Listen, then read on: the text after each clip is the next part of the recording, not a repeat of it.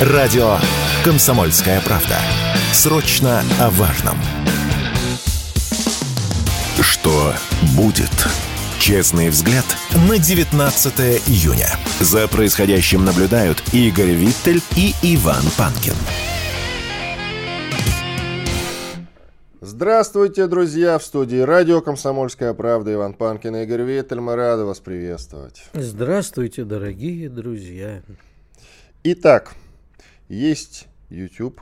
Там прямая видеотрансляция на нашем новом канале. Что будет? Подписывайтесь, пожалуйста. Вот уже 13,5 почти тысяч подписчиков. Очень хорошо. Ставьте лайки. Пишите в чате в середине, в конце этого часа, в середине следующего, во время больших перерывов будем отвечать на ваши вопросы в разделе комментариев, жалобы, предложения, темы и гостей для эфиров. Вставляйте, пожалуйста. Не забывайте про другие платформы. Рекомендую ВКонтакте. Там есть наша группа «Радио Комсомольская правда». Про Рутюб тоже хотелось бы забыть, конечно, но давайте все-таки будем надеяться на лучшее. Тоже, пожалуйста, подпишитесь там на наш канал. В конце концов, есть все-таки любители, отдельно взятые мазохисты, которые любят все-таки Рутюб. Друзья, мы вас тоже любим, мы понимаем, да, нужно любить и что-то другое, кроме Ты YouTube. вот так договоришься, И а что? потом, когда он вообще в стране все, кроме Рутюба, отключит, э, скажет, придется остаться только на Рутюбе. Они скажут, а вот фиг вам. Помните, как вы нас А поливали? есть еще Политюб какой-нибудь. Да. Да. Ну, хорошо. Не думаю, так что, что, это и лучше. есть еще платформы, Мгм. которые все-таки, я думаю, нас примут в свои нежные объятия. Итак, э, вот из-за тебя я сбился. Вконтакте на телеграм-канал Радио Комсомольская правда, наши телеграм-каналы Панкин и Виттель Реальность, там есть вся необходимая для вас информация. Если вдруг мы пропадем из Ютуба, вы найдете через наши телеграм-каналы, где нас искать и во сколько. Подкаст платформы тоже не забывайте, пожалуйста, Яндекс Музыка. И есть такая удобная подкаст.ру, вы можете ей пользоваться. Рекомендую.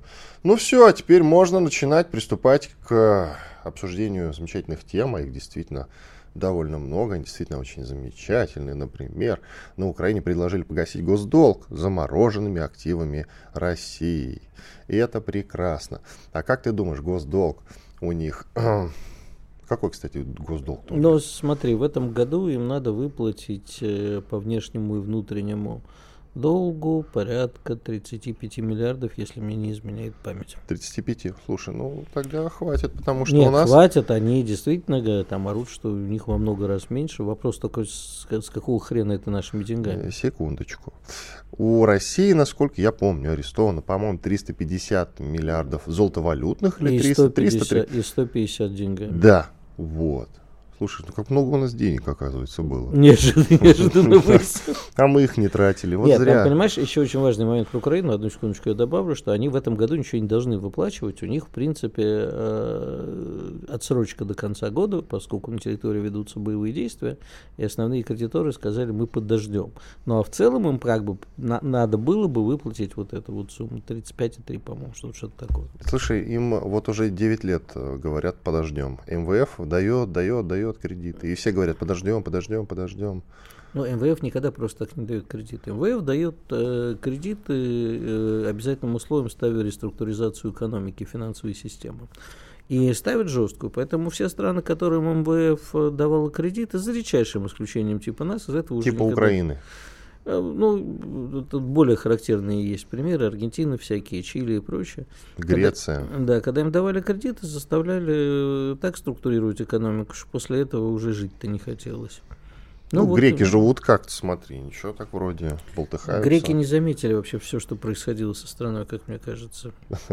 Почему? Чудесно- Купались в это время? Это чудесно, знаешь, я обычно оскорбляют целые народы, вот этих я люблю, они прям так этот народ раздолбают. Они пели «Мама весёл». Мия» и купались в этом. Да, да, В море. в Эгейском море. Э, Прекрасно. Вообще хорошо живут, нам бы так. А у нас так только в Сочи и в Крыму. Ладно, с госдолгом фиг с ним. Но, кстати, вопрос-то остается действительно. Какого фига нашими деньгами? Это ты хорошо спросил. Но нашими деньгами они не смогут рассчитаться, и уже этот момент обсуждался, до окончания военной спецоперации. Да, конечно. Более того, вставал же вопрос о том, что они чисто юридически не смогут все-таки нашими деньгами это сделать. Ну, послушай, поменяют. давай посмотрим, кто заявил об этом. Заявил какой-то депутат, если мне не изменяет. Не, не депутация, а в этом на Украине предложили погасить госдолг замороженными активами. Это не какой-то депутат заявил, это советник президента заявил. Ну, советник Олег. Устенко его зовут. Да, правильно, это он. А, ну, правильно, что бы на них обращать внимание? Ну, заявил какой-то Олег Устенко. Это его личные хотелки, которые не будут осуществлены. Хорошо, завтра заявит Зеленский.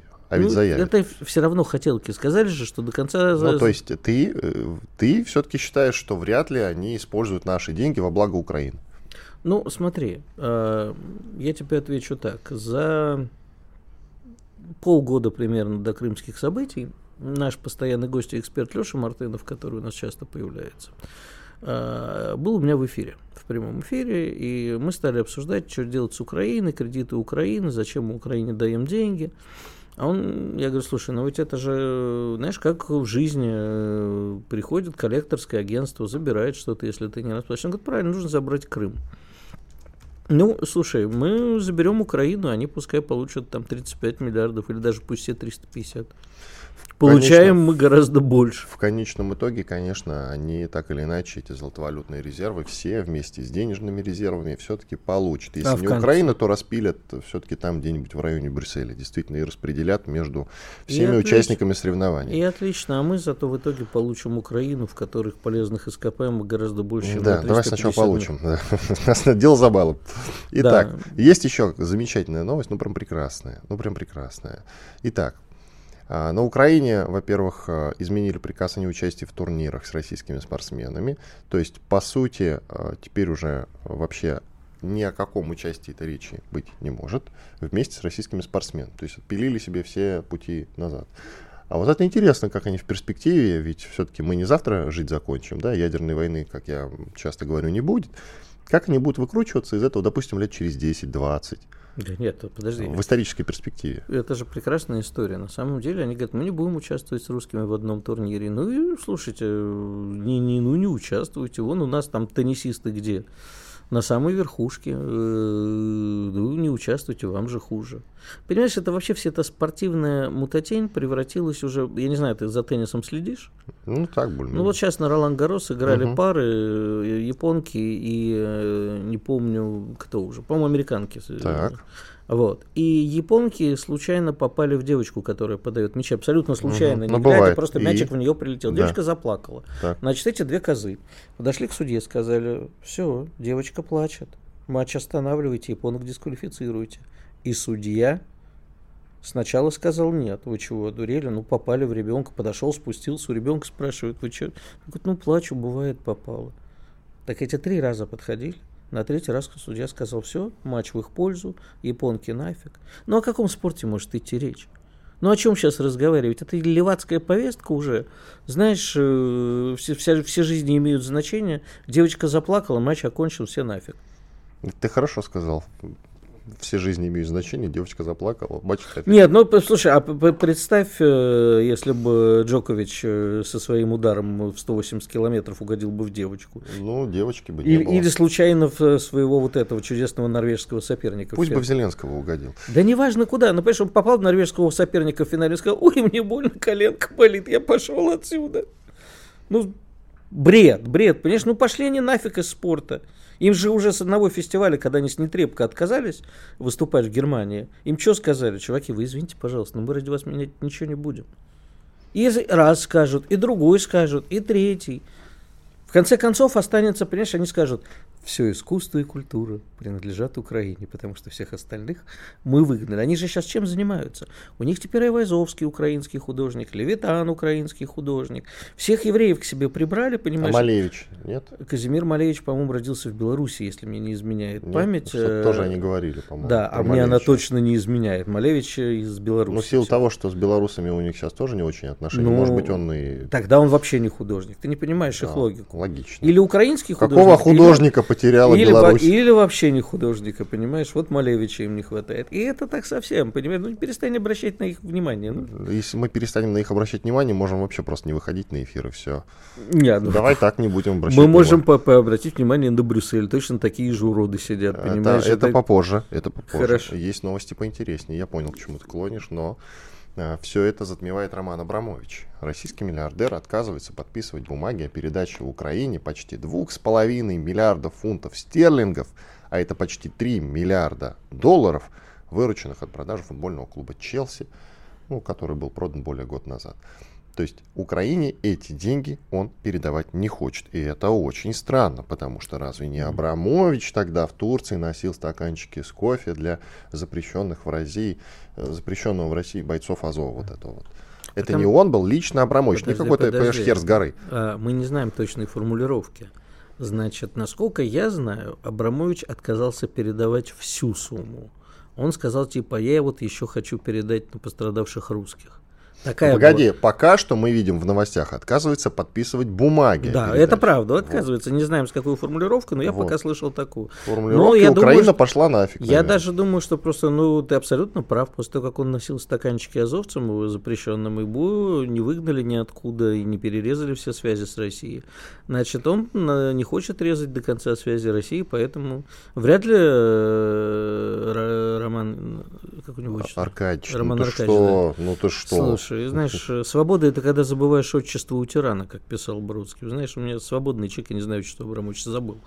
А так вот, э, Роман Аркадьевич, он э, решил так, ну, повеляет еще хвостом. Не, не, не от доброй же души он решил деньги на благотворительность перечислить. Слушай, ну все-таки я не знаю, какое может быть доверие после этого Абрамович, который до вообще всех этих событий довольно много сделал для э, российского спорта, для английского футбола, в частности, больше, чем кто-либо другой. Но сейчас, прямо сейчас, статус сволочь конченая у него. Иван Панкин, Игорь Виттер, мы уходим на перерыв. Через две минуты продолжим. Оставайтесь. sportkp.ru О спорте, как о жизни. Что будет? Честный взгляд на 19 июня. За происходящим наблюдают Игорь Виттель и Иван Панкин. Панкин Виттель, мы продолжаем. К нам присоединяется Андрей Марчиков, эксперт, подполковник ЛНР в отставке. Андрей Витальевич, мы вас приветствуем. Здравствуйте. Здравия желаю. Слушай, я понимаю, что не ваше направление Запорожье, но там сейчас идут э, довольно большие бои, тяжелые довольно-таки. Может быть, найдете несколько слов оценить обстановку? Так или иначе, все равно мониторите. Э, Да, ну, скажем так, э, там ситуация действительно очень э, сложная. Как мы с вами когда-то обсуждали, э, украинские боевики сделали приоритетным, э, скажем, южное направление, э, именно Запорожское.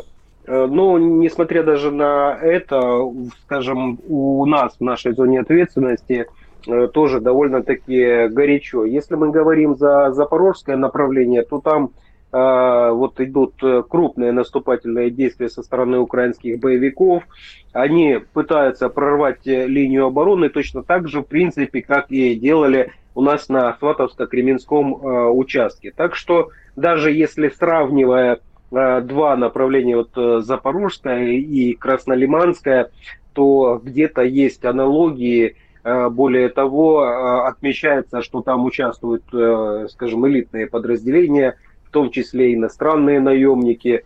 Э, И я считаю, что, э, скажем, после вот э, тех э, непродолжительных, скажем, э, побед, которые у них были когда-то, сейчас украинские боевики уже на протяжении, ну, скажем, довольно-таки длительного времени, несмотря на все усилия и натиск, э, не могут прорвать э, нашу линию обороны.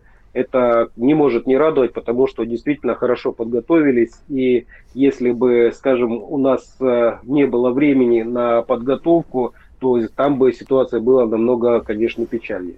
Андрей, скажите, пожалуйста, я последнее время вот мониторя западную прессу, да, в общем-то, и нашу, а, сегодня прям слушал одного известного военного эксперта, который у нас раньше часто бывал, и все говорят в один голос, что это все потому, что у ВСУ задействовано чуть более одной бригады сейчас, э, а на самом деле у них их там гораздо больше, остается еще много техники или э, и многого другого.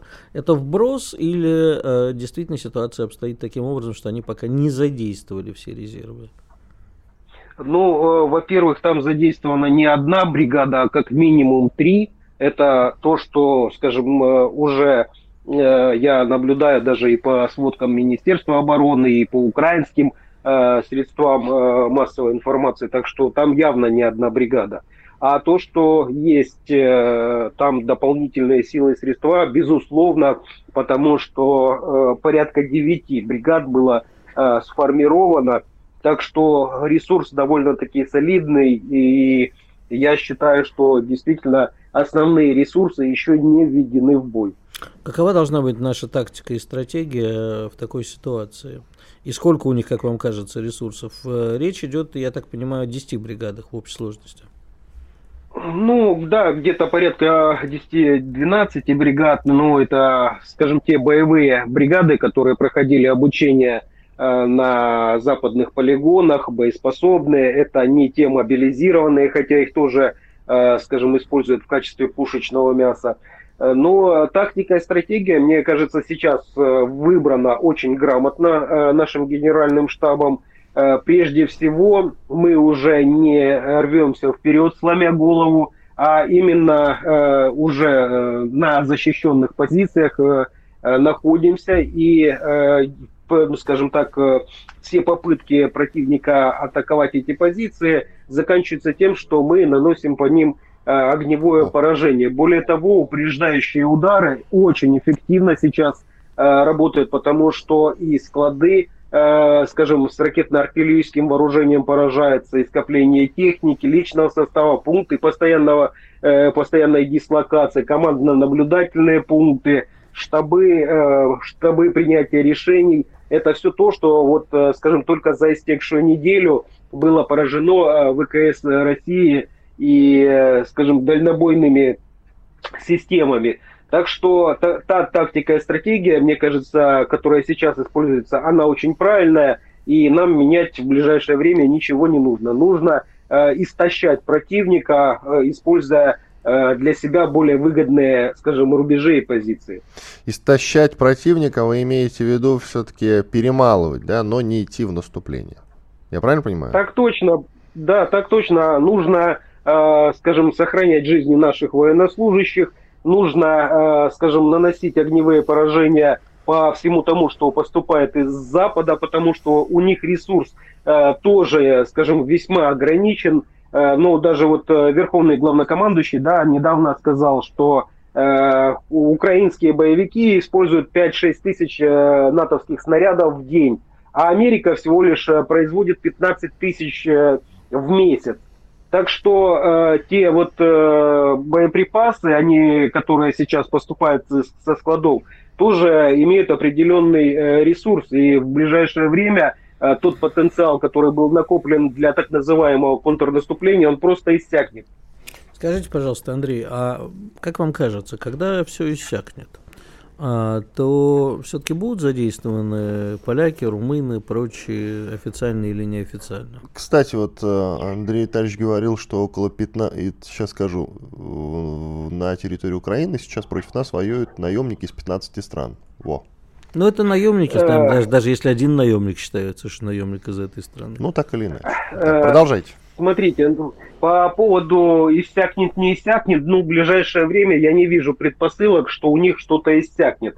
Э, более того, наращивание поставок, оно идет, и это мы наблюдаем по всем, э, скажем, направлениям.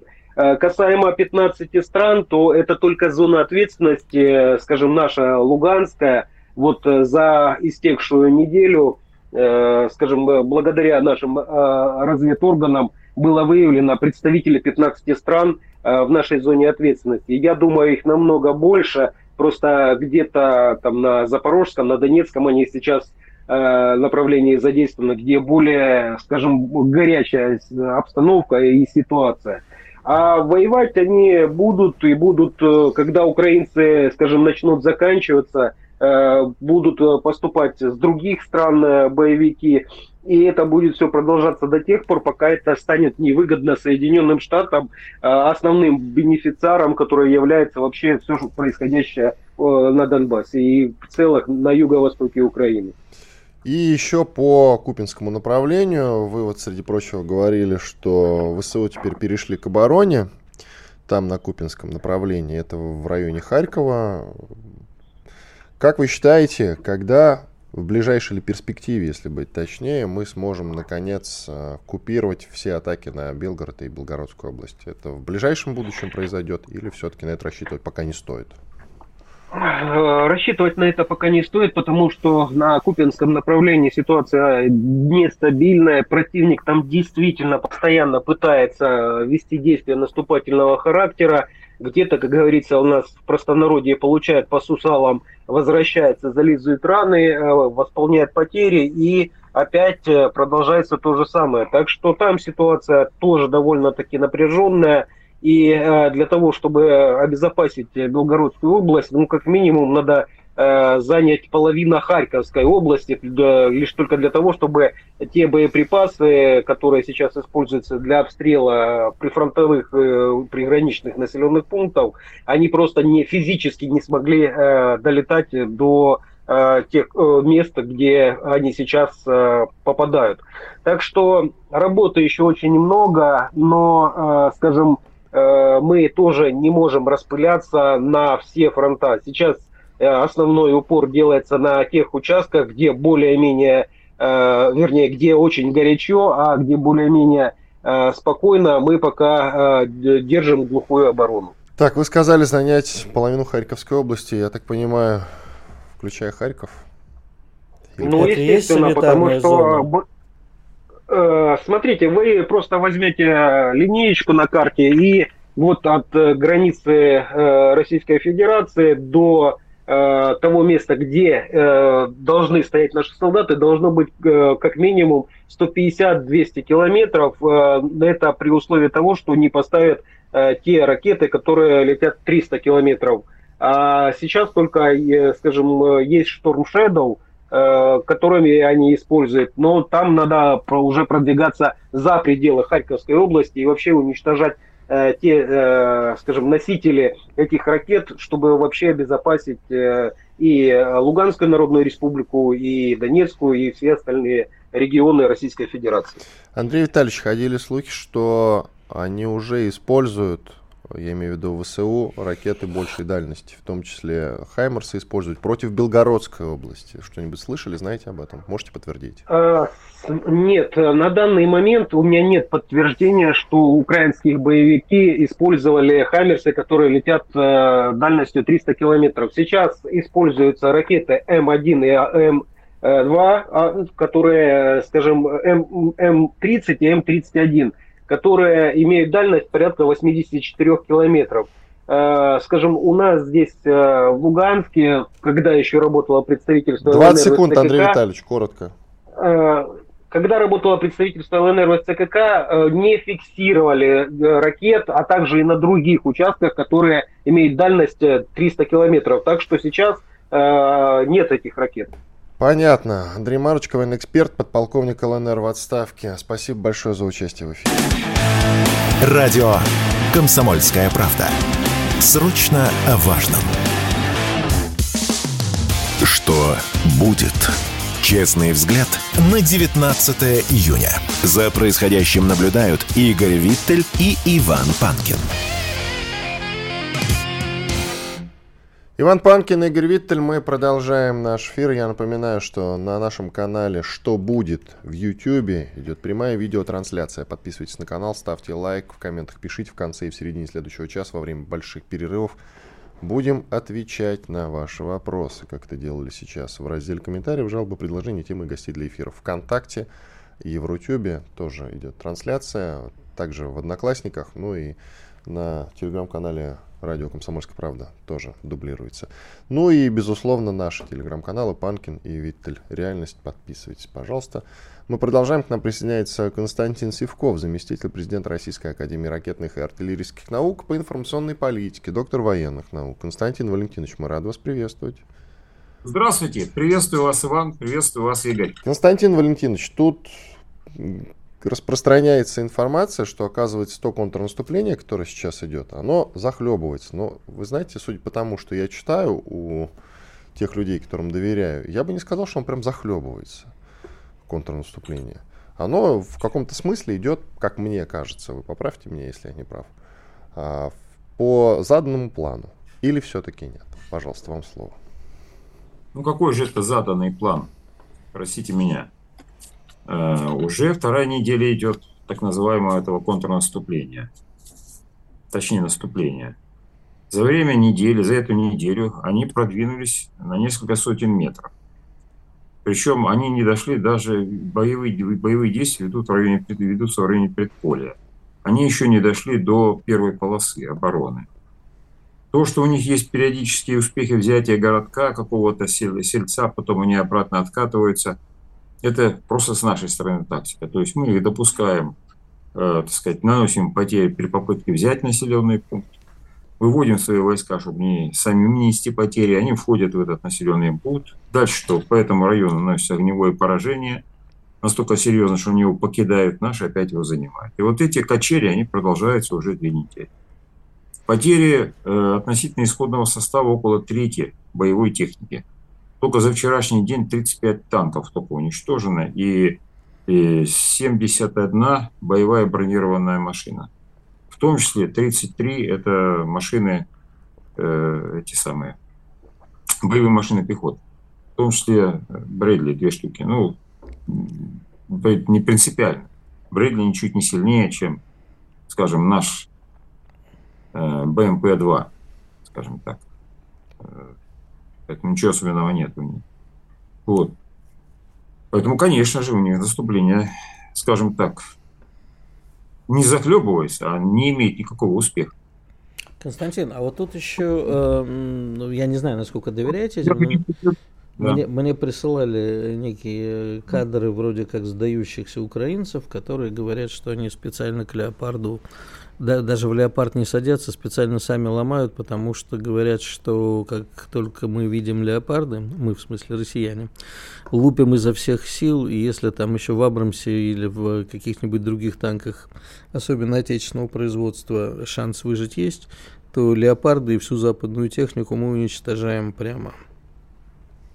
Ну, это да, тут это, понимаете, это фишка уже, чисто эмоциональная, психологическая фишка. У нас же еще сделали то, что сделано так, что наши бизнесмены объявили, что за каждый уничтоженный леопард там, миллион платят, за захваченный три. Ой, поэтому спасибо, Константин Валентинович, что вы певцов ртом назвали бизнесменами, тем, кем они и являются. Ну, не только певцов. Зачем много... ты обижаешь людей, которые так или иначе помогают? Ни в коем случае не обижаю, ну, просто надо называть вещи своими именами. Константин Валентинович, продолжайте. Значит, подождите, подождите. Речь идет о том, что вот эти вот цены, которые объявляли, это не только там певцов или еще кто-то. Это объявляло большое количество представителей бизнес-кругов, это объявляли губернаторы. О чем вы говорите? Конечно же.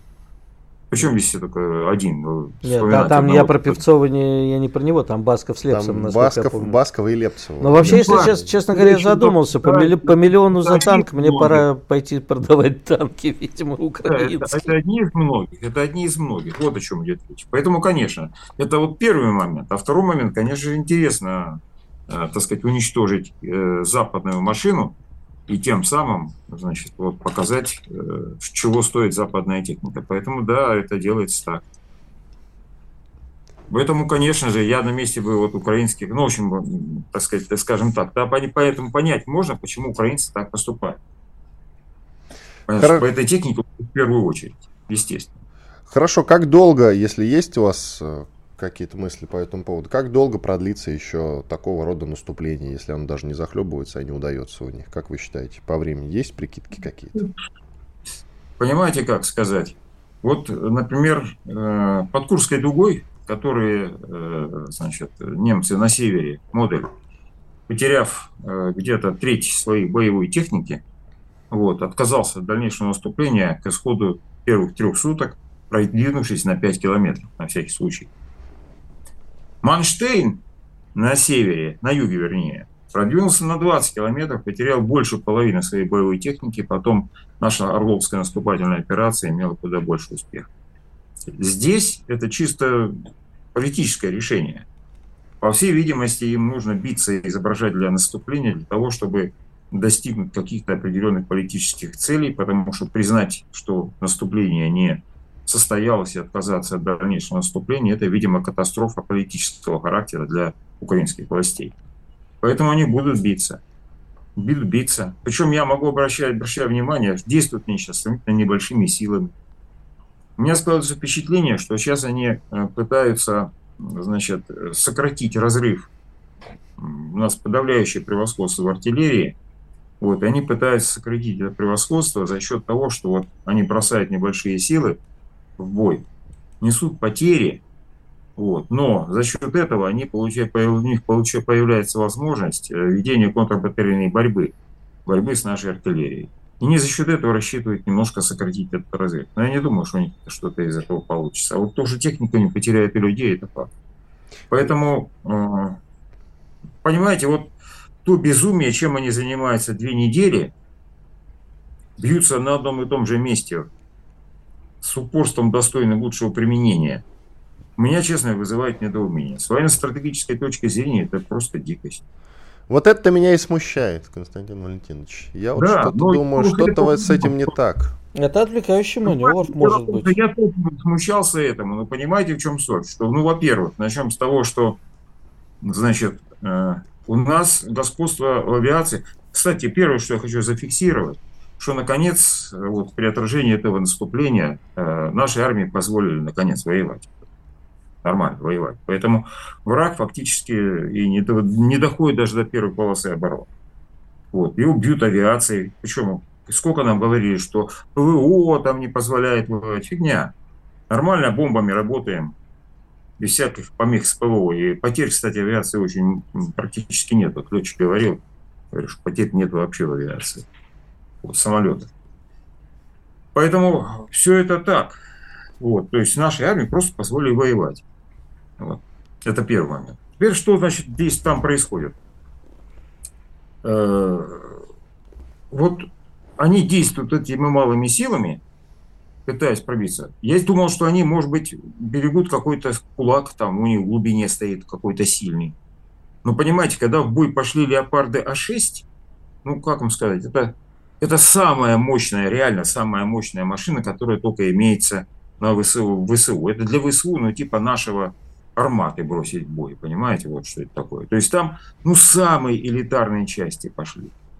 И они сгорели тоже, не дойдя до даже рубежа применения, до рубежа, до окопов. Они сгорели там, на марше еще. То есть самые элитарные части они бросили. Если в этих условиях говорить, что это разведка боя, ну это смешно.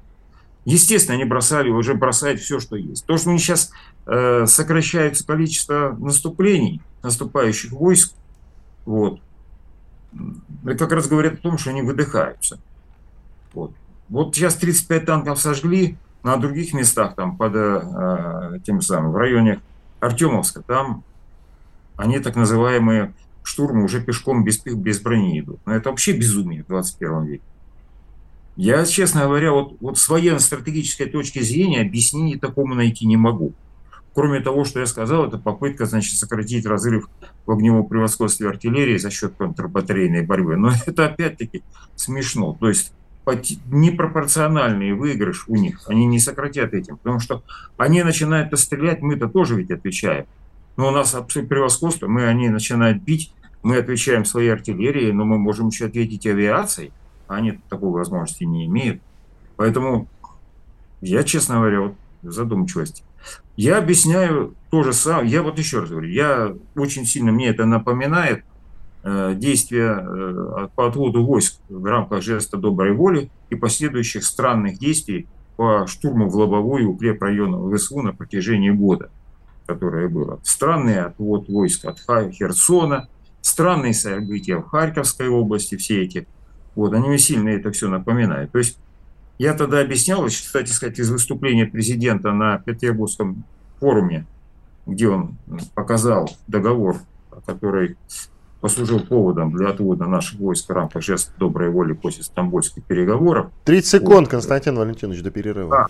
Это чисто политические были меры, действия, не имеющие отношения к э, военному искусству. Я предполагаю, что у ВСУ у украинского руководства примерно такая же картина. Признать, что наступление провалилось, для них смерти подобно. Давайте Поэтому... паузу сделаем, продолжим после перерыва. Радио «Комсомольская правда». Мы быстрее телеграм-каналов. Что будет? Честный взгляд на 19 июня. За происходящим наблюдают Игорь Виттель и Иван Панкин. Панкин Виттель и Константин Севков, заместитель президента Российской Академии ракетных и артиллерийских наук по информационной политике, доктор военных наук. Константин Валентинович, продолжаем. А, скажите, пожалуйста, может быть, с военной точки зрения вопрос наивный, но тем не менее, вот мы сейчас с Игорем задумались на этот счет. Вы, среди прочего, пробросили такую тему, что у нас преимущество в артиллерии. А скажите, зачем они тогда совершенно напрасно утюжат Белгородскую область, когда могли бы наносить удары по военным целям все-таки? Есть ответ на этот вопрос? Есть, конечно. Давайте. Э, Все очень просто. Ну, во-первых, надо попытаться отвлечь на Белгородскую область какие-то силы, которые занимались бы борьбой с той артиллерией. То есть снять эти артиллерию с э, линии соприкосновения, э, где у противника идет главный удар. Вполне логично. Вторая причина тоже достаточно очевидна. Надо продемонстрировать российскому населению, что попытаться продемонстрировать российскому населению, что наше руководство не заботится о его безопасности. И тем самым да, допускает, что обстреливают Белгородскую область. Это тем самым вызвать э, ярость, гнев, нестабильность э, политической ситуации в России. Создать благоприятную базу для того, чтобы э, попытаться создать благоприятную базу, внести, так сказать, еще один элемент – формирования э, предпосылок России революционного взрыва. Потому что э, Запад отчетливо понимает, я Украину отметаю в сторону однозначно, это не э, субъектный объект, это именно чистый объект, это инструмент в руках Запада, мы воюем с Западом. Вот. И Запад отчетливо понимает, что с Россией традиционным вооруженным вторжением не справится. Россия ядерная держава, да и опыт подобных вторжений в предыдущие годы печально заканчивался для Запада. Поэтому, в предыдущих попытках, поэтому единственный способ, способ взорвать Россию изнутри по, по модели 1917 года. Для этого нужно э, посеять неуверенность у населения в отношении власти. Один, одним из многих, подчеркиваю, направлений в попытке реализовать это действие являются вот удары по мирным городам. Это именно стоит только, только вот эту смысл, только этот смысл. Больше никакого смысла нет. Понятно, хорошо. Спасибо большое. Константин Севков, заместитель президента Российской Академии ракетных и артиллерийских наук по информационной политике, доктор военных наук был с нами. Благодарим вас, Константин Валентинович. Так, ну что, Игорь, теперь на двоих. Да, я тебе, кстати, хочу задать вопрос. Давай, давай. Ты следил за питерским форумом? Не, ну, не говорю экономическим, Теб... потому что экономическая часть нас сейчас не ну, интересует. Тебя же там не было, зачем Вот следить? скажи, пожалуйста, а у тебя какое возникло впечатление по поводу дальнейших действий, вообще из общих речей, что будет происходить дальше со специальной военной операцией? А, а И еще один момент сразу давай. в пандан, да? Давай, давай. Меня вчера одна очень умная женщина спросила, говорит, а тебе не кажется, дорогой, что вот эти все фотки с форума, вот эти все в нарядных платьях, с попоек, вечеринок и так далее, они как минимум неуместны. А ведь это центральное событие, а, скажем так, как, ну, как минимум экономической жизни страны. Раз в год собираются все, там звучат программные речи. Там с э, пятого, по-моему, года регулярно выступает Путин. А что, всем военную форму надо было одеться? Нет, ну слушай, Какую? извини, пожалуйста. Э... Смотри, постоянно, сразу тебе отвечаю, постоянно есть какие-то претензии к подобного рода событиям по поводу того, что там что-то происходит неуместно. Пару лет назад, до специальной военной операции, все критиковали э, там присутствие Дани Милохина и тому подобных. Помнишь, что они сотрудничают там на полях э, там, со Сбербанком и вот это вот все. Ну, ты помнишь. Я прекрасно помню, Но, я там был при этом. Вот, ты там да, был при чего? этом. Постоянно, каждый год нужно же найти, до чего докопаться. Вот и находят, понимаешь? Нет. И сейчас, да, многие распространяют информацию, я пока не знаю, не определился на самом деле до конца, как к этому относиться, показывают, значит, э, две фотографии, на одной там погибший боец, А на другой действительно какая-то дама в красивом нарядном платье на питерском форуме с подписью типа одна страна, две разных параллельных Так можно вселенных. снять что угодно. Ну, я тебе Я о том говорю. нет, Люди, нет, смотри, это- мы здесь. Давай мы с тобой перестанем надевать, значит, красивые футболки. Почему? У меня на футболке написано «Моя оборона». У тебя разные футболки бывают совершенно, совершенно Все разными подписями. Понимаешь? Поддерживай все то. Хорошо, у меня вот Пушкин, видишь? Ну, А, я даже не видел, что это Пушкин. это О, Пушкин клево. в виде негра. А. Прикольно. А, а, а, это самое, он же не, не- он е- е- е- эфи- эфиоп-россиянин. Ну, типа того. Вот. Можно в Послушай, разных футболочках дай, приходить. Да, я тебе отвечу. Дело не в Так ты, футболке. ты мне вопрос задал, говоришь, Нет, ты, нет, ты, отвечу. ты, ты ответил уже. Я Ты теперь два вопроса задал Да, мне. да, И ну, про общие речи тоже. Да, давай про общие речи. В- Общие речи довольно пространные. Если бы Путин не встретился с военкором, я бы тоже задался этим вопросом, на который ты как бы намекаешь. Нет, я ни на что не намекаю, я искренне интересуюсь твоим мнением. А вот искренне... Без ты, всяких ты- намеков. Ты совершенно искренне намекаешь на то, что речи ни о чем, они пространные. Не так ли? Нет, я хотел скорее узнать, как они э, скорее вперед в атаку или все Вообще, будем тихо смотри. сидеть на месте и перемалывать. Они ни о чем. Ни о чем. Мгм. Это ни, ни одного программного заявления там не прозвучало. Ну как не прозвучало? Какое? Про приватизацию? Нет. Пустые нет, конечно, слова. Нет, нет, А что? конечно. Ну, я считаю, что в речи нашего президента прозвучали такие программные моменты. Ну давай. а нет, показать пожалуйста. арабам фильм про Холокост, это я А, считаю, ну что хорошо, нет. высший уровень троллинга. И Вот. сделал то, что нужно. Давай, я давай, тебе расскажи. отвечу по поводу Дани Милохина. По поводу Дани Милохина, это было не про неуместность. Знаешь, вот есть очень хорошее слово неуместность. Тоже меня все время одна другая умная женщина научила. Просто неуместно. А Милохин был не про неуместность. Э, Милохин просто... Кстати, был- признан агентом. Да? По-моему, да. Ну, По-моему, продолжай нет, но на всякий случай скажем. Вот. И э, людям э, тогда просто было непонятно, а неужели как бы Сбербанку нужны такие клоуны? А, Иноагент Моргенштерн Альфа-банку, Милохин Сбербанку, не знаю, иноагент или нет.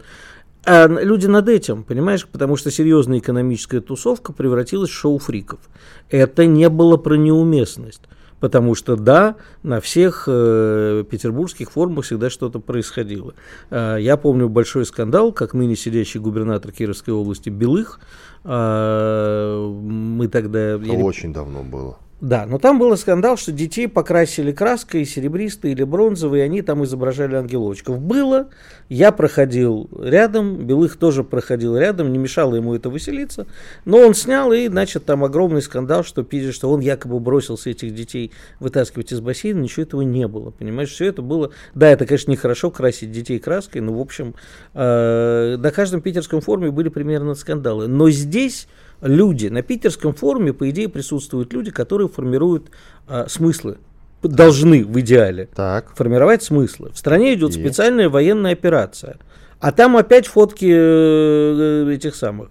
Этих самых это кого? Ну, мягко говоря, мини-платьев на фоне очередного бокала с шампанским. Ну а что, людям не теперь не жить, что ли? жить, но не надо Ну. совать в стране. Не знаю. Вот знаешь, Анечка, я сейчас вот ехал на работу на машине, так немножечко в сторону, и по радио я всегда слушаю там, что говорят наши коллеги, интересно же. А, ничего интересного не говорят, но тут была тема про то, про, про то, что Греф э, поспорил с Тимати, что типа э, те бренды из России, которые ушли, а наши их отечественные заместили, они гора- гораздо хуже работают, чем те, которые ушли. И по сравнению с традиционными российскими брендами тоже. И выходит какой-то мальчик, начинает рассуждать по поводу кофеин, цены кофе, говорит, ну понимаете, а, ну, в ка- кофемании это, конечно, хорошо, но чашечка стоит 500 рублей, а если с десертом там 1200. И вся остальная страна это слушает. Понимаешь, для всей остальной страны москвичи, которые э, и вообще-то там за 1200, говорят, ну а пообедать скромненько 3,5. Вот как ты думаешь, реагирует вся страна? Не надо, не, не надо перестать, пить- переставать пить кофе. Надо... Ой, сказал кофе. Да неважно, ну кофе. Надо оговорился. переставать совать это под нос всей стране. Вы там, давайте, буряты, воюйте, а мы здесь будем решать на форуме ваши проблемы с вином за миллион. Бутылка виски была одна за, за лям. Это как? Слушай, я с одной стороны как бы готов встать на сторону того, что действительно это неуместно, а с другой стороны, вот недавно один из наших коллег возмущался по поводу того, что в Москве там проходят в парке Горького какие-то мероприятия. Да, ради странные. бога пусть проходит. Ну вот, а один из наших коллег возмущался этому моменту со словами, вот как на них люди в Белгороде смотрят. Ну, я съездил я в Белгород, как ты знаешь, посмотрел, ну, все, жизнь течет, э, как Да бы... нет, я не призываю совершенно запретить- спокойно. запретить И там, там тоже парки. танцуют, и ночные клубы Правильно, работают. Правильно. Все точно так же. Я не призываю это запретить. Я призываю к тому, и даже не призываю, а просто возмущаюсь тем, что люди, которые формируют повесточку страны и говорят, мы должны Ну сейчас. кто? Ну за- кто? Ну Герман Греф там в коротком э, платье вышел. Э, Это было бы, кто? по крайней мере, честно. А, ясно. Владимир Путин, Владимир Путин в шортах вышел. Нет. А Путин не ходит по вечеринкам, еще раз тебе ну какие? говорю. Ведь он мог бы, в принципе, Все остальные, конечно, слушай, ну, Вань, ну я бывал практически вот последние два года я только не езжу. Я бывал на всех этих форумах, я знаю цену этой ярмарки тщеславия. Эти люди лицемеры и ханжи. Вот этим ты меня не удивил. Я бы тебе это тоже Понимаешь, сказал. не Но мы о другом или говорим вы, сейчас. или вы не говорите с трибуну «Ура, да здравствует, давайте перестанем, э, забудем про Запад», э, э, а сами едут отдыхать на виллу куда-нибудь Да, еще. но мы то- тут с тобой мы не спорим. и, и, и про бухают и говорят мероприятие? «г-г-г». Мы про мероприятие или про людей? А те люди, которые именно на этом мероприятии, на любом другом мероприятии, на частной вечеринке, да и хрен с ними. Просто плюнуть и не ходить на такие вечеринки. А когда эти люди формируют повесточку страны, то к ним есть вопросы. А какого, собственно, хрена? Назови имена. Ну, практически все. Нет, ну, посмотри на фотки. Вот ну, второй, зачем, раз, понимаешь? второй раз мы с тобой за неделю уже сталкиваемся Так, по подожди, поводу... у по нас этому на неделя только И- и- началась. Имя в- в- на прошлое. Давай имена, конкретику. Хорошо. Кто? Я не хочу называть имена. Потому что потом ты скажешь, что я... не надо портить отношения с этими, Нет, с нет, этими. я тебе разрешаю. Зачем? Сейчас ничего не скажу, назови имена. Я не спрашивал Молчать твоего буду. разрешения. Давай после перерыва. А, ну вот. ну, сейчас у начинается. нас уже 10 секунд Ну, осталось. ты бы несколько имен бы ты уложился. Иван Панкин, Игорь Виттель. «Комсомольская правда». Радио, которое не оставит вас равнодушным.